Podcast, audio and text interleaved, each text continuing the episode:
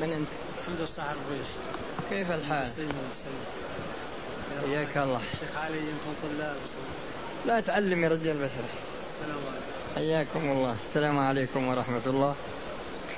بسم الله الرحمن الرحيم. الحمد لله رب العالمين والصلاة والسلام على نبينا محمد وعلى آله وأصحابه أجمعين. يقول رحمه الله القسم الثاني لا يضطر إليه. الكلام هنا في آه، المباح. والمقصود كما ذكرت لكم سابقا أن المقصود هنا المباح الذي تتعرض له ينتقل إلى درجة الرخصة. والقسم الثاني لا يضطر إليه ولكن يلحقه بالترك حرج. أنا ذكرت لكم فيما سبق أن أن الله سبحانه وتعالى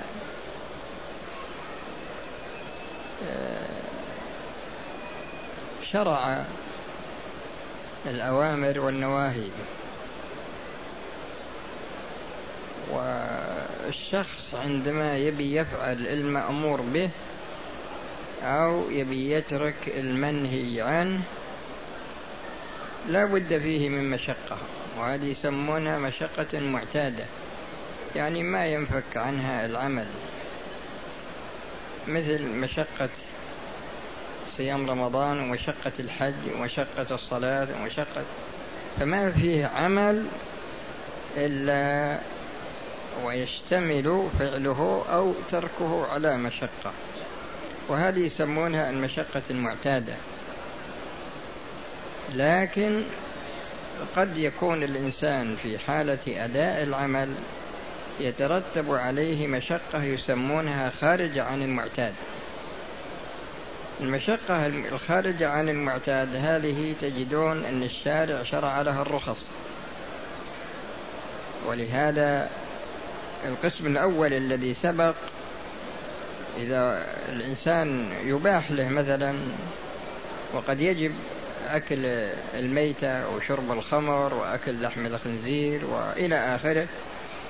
لكن هذاك عندما يكون في حالة اضطرار يعني يخشى على نفسه من الموت أو يخشى على عضو من أعضائه الفوات أو يخشى على منفعة من منافع بدنه. فهذه مشقة في أعلى الدرجات لكن في مشقة أقل منها درجة وهي ما وهي القسم الثاني هذا. يعني ما يصل إلى درجة أنه يموت أو يخشى على نفسه الموت ولكن يحصل عليه مشقة يصعب عليه تحملها لكنها لا تؤدي إلى وفاته. هذه هذا هو القسم الثاني. ولهذا قال أن لا يضطر إليه. يعني كالقسم الأول. ولكن يلحقه بالترك حرج. وقصده بالحرج هنا يعني مشقة. يعني مشقة يصعب عليه أن يتحملها. فالنظر يقتضي الرجوع إلى أصل الإباحة. يعني المقصود أنك تأخذ بالرخصة. فإذا حصل عند الإنسان يعني إذا حصل عند الإنسان مشقة يصعب عليه تحملها ما في مانع أن يأكل الميتة ولا في مانع أن يشرب الخمر ويأكل لحم الخنزير وما إلى ذلك. هو عاد استطرد في الموضوع قال وإذ الممنوعات قد أبيحت رفعا للحرج. وكما إذا كثرت المناكر وفي الطرق والأسواق فلا يمنع ذلك التصرف في الحاجات إذا كان الامتناع من التصرف حرجا بينا. يعني قصده أيضا حتى المباحات اللي ما هي ما هي في الرخص اللي ما تأتي لها الرخص. يعني قد مثلا الإنسان آه، إذا أراد أن يباشر عمل يبي يحصل عليه فيه شيء من الضرر لكن لا بد أنه ينظر إلى إذا كانت المصلحة راجحة يمضي وإذا كانت المفسدة راجحة يمتنع. وإذا تساوت المصلحة والمفسدة يمتنع فهذا هو الذي يقال عنه إنه آه، اللي يقول عنه العلماء آه، درء المفاسد مقدم على جلب المصالح. ويذكر عاد أمثلة أخرى نوع آخر يقول وقد أبيح الممنوع رفعا للحرج. يعني مثل الإنسان القرض. الإنسان يقترض فلوس كأنها بيع دراهم بدراهم مؤجلة مثلا. لكن الشارع أباحها للحاجة. وذكر أيضا إباحة العرايا. العرايا أظني سبق أني ذكرت لكم. لأنه نهى عن المزابنة وهي بيع التمر على رؤوس النخل بمثل ما يؤول إليه كيلا ف ب... لكن الإنسان إذا كان عنده تمر قديم وجاء إلى صاحب نخل وقال له أنا أبى أخذ النخلة هذه وش تقدرها؟ قال أقدرها 100 كيلو قال طيب أنا أبى أعطيك 100 كيلو تمر قديم وأبى وش اسمه؟ وبك تعطيني إياها على أساس أنه تمر جديد. هذه هي العرايا فأباح العرايا مع أنه نهى عن المزابنة وكذلك مخالطة الناس وكذلك يعني جميع ما ذكره الناس في عوارض النكاح كوارث عوارض مخالطة الناس وما إلى ذلك. فهذه أمور لا بد أن الإنسان ينظر إليها كما ذكرت لكم. هذه أمور الأمور التي يعني نص عليها الشارع ما فيها إشكال. لكن الأمور التي لم ينص عليها هذه يحتاج الإنسان إلى النظر إلى المصلحة وإلى المفسدة. فكما ذكرت قبل قليل ينظر إذا ترجحت المصلحة مضى وإذا ترجحت المفسدة وقف وإذا استوى جانب المصلحة والمفسدة فإنه يقف. آه، بعد ذلك قال يعني سيأتي القسم الثالث في خلال هذه المسألة. قال المسألة الثالثة عشرة لا يخلو أن يكون فقد العوارض بالنسبة إلى هذا الأصل من باب المكمل له في بابه أو من باب آخر هو أصل في نفسه فإن كان هذا الثاني فإما على كل حال هو القصد من هذا الكلام كله أن الشخص ينظر إلى العوارض التي تعرض للشيء الذي يريد أن يفعله. فهو أصله مباح هذا العمل لكن قد يعرض له عوارض وكما ذكرت لكم على أن الإنسان ينظر في جانب المصلحة والمفسدة. إلى أن قال والقسم الثالث من القسم الأول.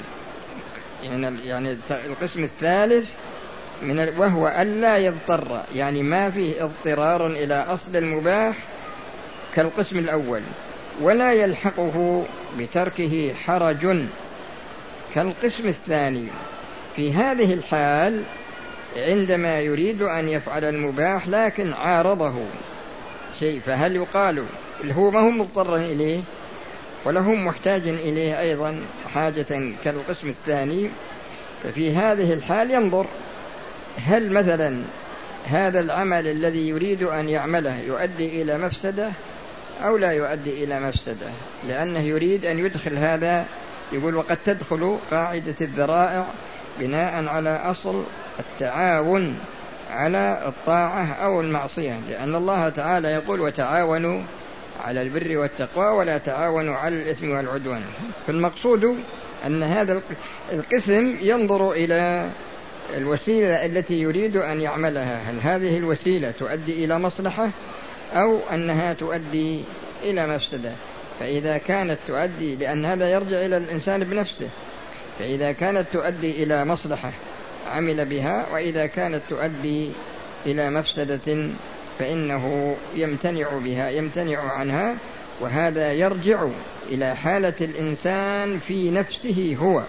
يعني هو الذي ينظر إلى هذا الأمر فإذا كان فإذا كان سيؤدي إلى مصلحة مضى فيه وإذا كان يؤدي إلى مفسدة فإنه يمتنع عنه. وبالله التوفيق. وهذا هو آخر الدرس من هذا الكتاب في هذه السنة. وبالله التوفيق. وإذا كان أحد عنده سؤال ممكن تعطونا الأسئلة.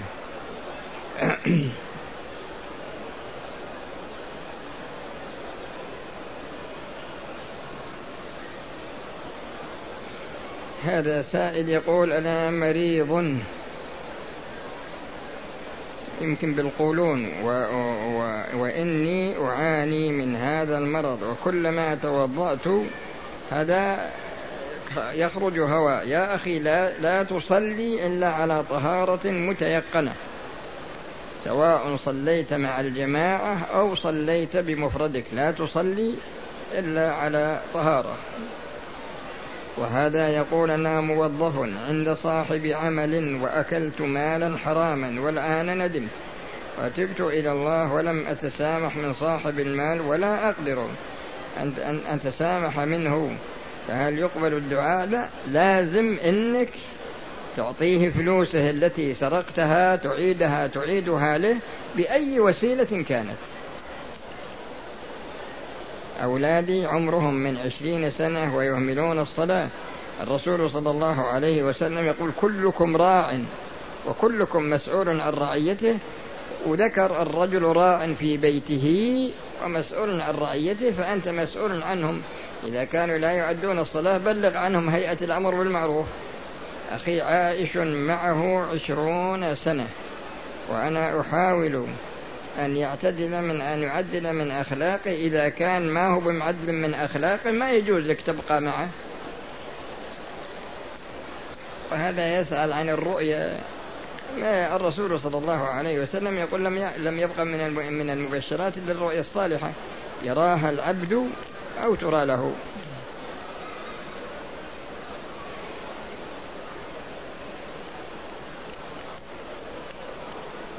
وهذا يقول بينوا لنا كتاب الناسخ والمنسوخ وأسباب النزول والمناسبات. كتاب الناسخ والمنسوخ فيه الناسخ والمنسوخ لابن النحاس. هذا أوسع كتاب كتب في النسخ. وأسباب النزول في كتاب لباب النقول في أسباب النزول. وكتاب المناسبات في كتاب اسمه نظم الدرر. في تناسب الآي والسور للبقاع ثلاثون مجلدا.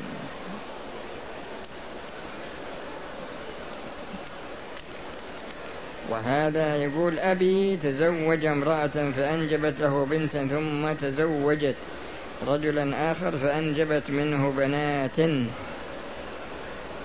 هل هن خوات لنا؟ أبي تزوج امرأة فأنجبت له بنتا ثم تزوجت رجلا آخر. فأنجبت منه بنات. لها البنات هؤلاء ربائب لأبيك فقط.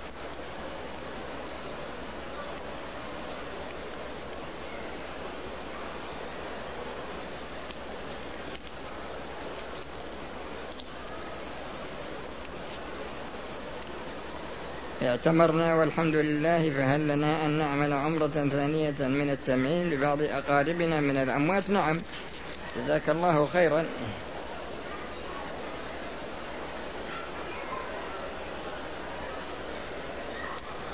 وهذا يقول هل أهل مكة إذا أرادوا العمرة لهم أن يطبعوا ويرملوا؟ كل كل معتمر.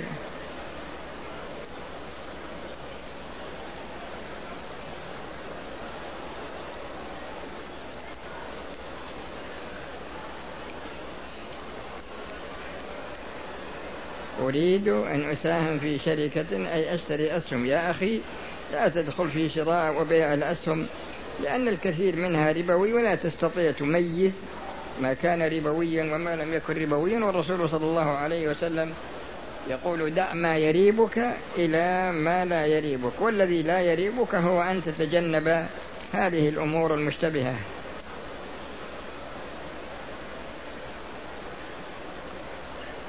وهذا يقول يسأل عن السدل في الصلاة. السدل في الصلاة خلاف السنة يعني كون الإنسان يصلي هكذا هذا خلاف السنة لأن الرسول صلى الله عليه وسلم كان يقبض.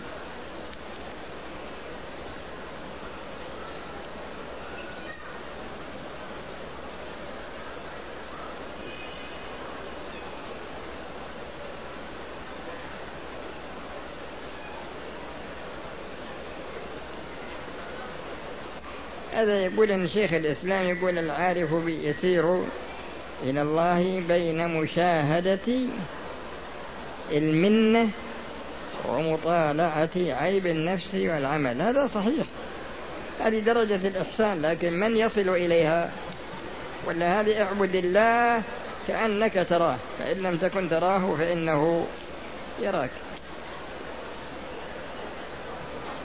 مش مشط رأسي بعد الإحرام جاهلا بالحكم. إذا كان سقط شعر فإنك تتصدق بإطعام ستة مساكين يعني تسعة كيلو رز. وهذا يقول هل هذا يقول هل على أهل مكة عمرة؟ العمرة إذا أراد أهل مكة ولا غيرهم؟ وإذا أراد يحرم يخرج إلى الحل. ويقول هل الطواف تحية المسجد؟ نعم. إذا دخلت تطوف فإن لم تتمكن فإنك تصلي ركعتين.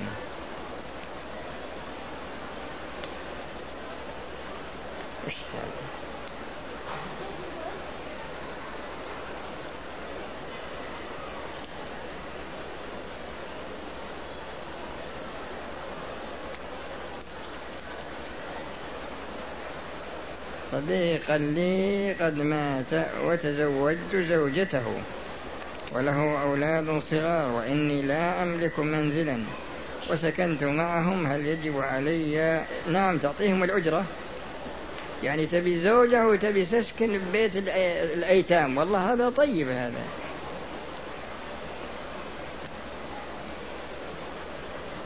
لأن سكن الزوجة واجب عليك.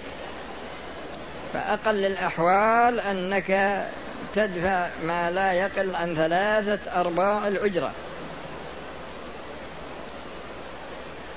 هل يجوز إدخال الأولاد الصغار إلى أماكن اللعب؟ إيه علشانك تعلمهم التعاليم السيئة. إلى أماكن اللعب التي فيها تصاوير ومجسمات ذات الأرواح لأن هذا من التربية السيئة.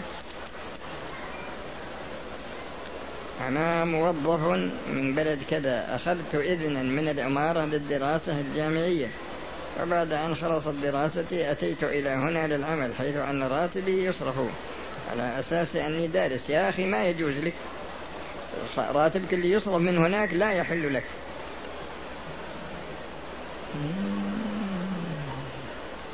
هذا يسأل أن الأعمال لا تدخل في مسمى الإيمان وهذا شرحته فيما سبق مرتين. مرة هنا ومرة في الدرس اللي هناك. وهذا يسأل عن حديث العزل. كنا نعزل والقرآن ينزل. الإنسان إذا جامع زوجته ينزل خارج خارج الفرد ينزل برا. هذا هو العزل.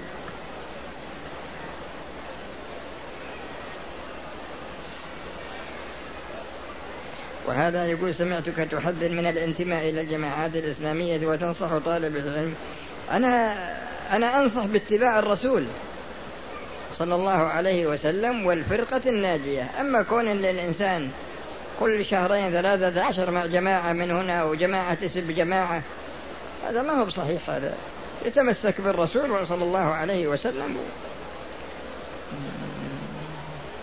وهذا سؤال يقول سمعنا من يقول إن علم أصول الفقه من من علوم أهل البدع. وعلى هذا يهجر. إذا تهجر العلم وتهجر اللي درسه وتهجر اللي يحضره كل هذا. ويقول عليكم بكتب أهل السنة هذا صحيح. لكن ما تستطيع فهم القرآن ولا تستطيع فهم السنة إلا عن طريق علوم القرآن وعلوم وعلم الأصول. جهل سبحان الله عندنا في الحي شباب يخرجون كل يوم أربعة خرجة بعد العشاء. في البر وفي كل شهر يخرجون ويقولون بأن هذه تزيد في الإيمان. وينصحون إذا كانوا من حقين التبليغ لا تخرج معهم.